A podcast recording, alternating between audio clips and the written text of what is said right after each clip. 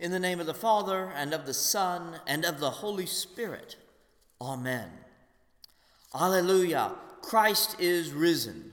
The Lord is risen indeed. Alleluia. Happy Easter to each of you. It is a morning where our joys can hardly be contained, and we sing out with song and lift our voices in praise to Almighty God for the gift of His love. One song written by the 18th century poet and mystic Christopher Smart says it this way Awake, arise, lift up your voice, let Easter music swell. Rejoice in Christ, again rejoice, and on his praises dwell. Oh, with what gladness and surprise the saints their Savior greet! Nor will they trust their ears and eyes, but by his hands and feet. Those hands of liberal love indeed in infinite degree, those feet still free to move and bleed for millions and for me. His enemies had sealed the stone as Pilate gave them leave, lest dead and friendless and alone he should their skills deceive. O dead arise, O friendless stand by seraphim adored. O solitude again command your hosts from heaven restored. And we too come and gather after our Lenten journey. We have journeyed with Jesus for 40 days of prayer, fasting, and a more highly attuned heart to God's calling in our lives. We have been in the upper room as Jesus shares a Last Supper with his disciples, and he washes their feet. In the darkness of the Garden of Gethsemane, we witness Judas as he leads the temple police to arrest Jesus and betrayed him with a kiss. We listen to the trial and we ourselves also gave testimony that led to the culminating action of Good Friday, the crucifixion of our Lord and Savior. We stood aghast by the cross, and we heard Jesus pronounce forgiveness on those who had crucified and derided him. We listened as Jesus entrusted his mother to the disciple whom he loved and we watched him die. It is finished, being the last words we heard. And shocked by all we had seen on Friday, we were left numb as Joseph of Arimathea and Nicodemus took the body and laid it in a tomb. And we waited. Then, Early on the first day of the week, while it was still dark, Mary Magdalene came to the tomb and saw that the stone had been removed from the tomb. And everything changed. Everything is now different. John, our gospel writer, is trying to give us clues through this passage that this change is the inauguration of the new creation, the fulfillment of all the prophecies, all the promises of restoration, and all the hints that something special is coming. And it is here. It is this new creation. Early on the first day of the week, it was dark, just like the beginning of Genesis and the creation of the universe.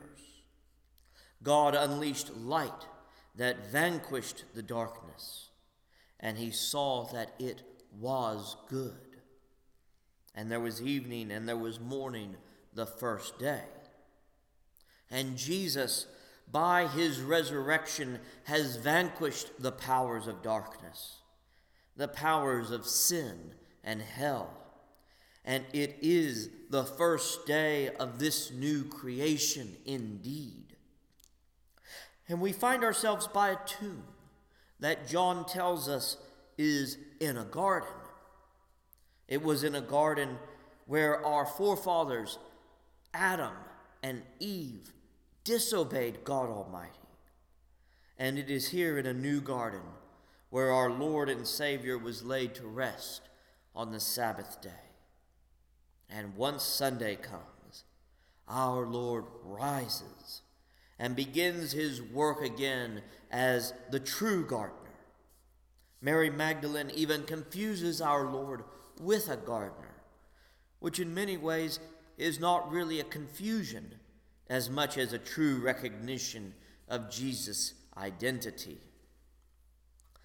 We come today because our hopes have been fulfilled. Christ is risen from the dead and become the first fruits of them that slept. But we also come today because of what all of this means for us and for those who have come before us and those who come after us. We have come to celebrate the resurrection of our Lord. Now, resurrection is a funny word, and what it means can sometimes get lost by what we assume it means. Resurrection is not just mere resuscitation of a dead body, nor is it simply bringing back people to life who have been dead. Resurrection is so much more. Resurrection is that part of our Christian hope that we still are in anticipation of. It is that which we profess each week when we say that we look for the resurrection of the dead and the life of the world to come. It is the renewal of us, the restoration of us, the renewal and restoration of all whom we have known. And it will be us who are restored, made whole, body and soul, and made more perfect than we are now. And it is also still much, much more. Creation itself is being made new, being restored. We and all the universe all who have come before and those who are to come after are now being made new. Death is no more victorious, and the powers of hell have been vanquished. We are already conquerors through our Lord Jesus Christ. And because Jesus Christ has been resurrected, we know that we shall be as well. That is part of the promise of life that is passed on to us. And we also must live into that promise as well. We too are to take an active role in the restoration of this world with Jesus as our guide and our teacher. We too are to put away all things that hinder us from living into a new life with Christ. Resurrection is that thing that we all still wait for. But our faith is confident because of what we know. Jesus Christ our Lord died, was buried, rose again, and ascended back to the Father. And as Jesus came to save the world from sin, and you and me from our sins, we know that this restoration includes us as well.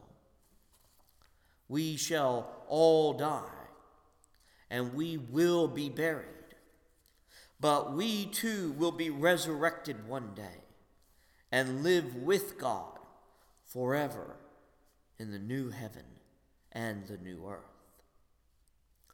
We are an Easter people. This is the day we look forward to the most. And Easter is not just one day, nor is it the next 50 that we will celebrate until Pentecost. But for us, Easter is every day, every moment that we look forward in anticipation to this restoration. And that is why we must start on that restoration today. That is why we share our faith and tell out the good news. And we feed the hungry. And we have mercy on our enemies. Because that is what Easter begins to look like when it is here now. But fear not. There is no longer any reason to be afraid. Even though we die, death is not the final word. We too will be resurrected and enjoy the marriage supper of the Lamb who was slain.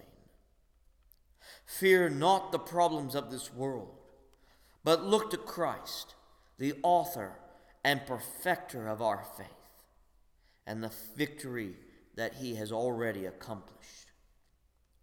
Instead, sing out with joy. Sing out that Jesus is Lord, that Jesus has beat down Satan under his feet. Sing out that Christ is alive indeed. Awake, arise, lift up your voice and let Easter music swell. And let us begin that music now. Amen.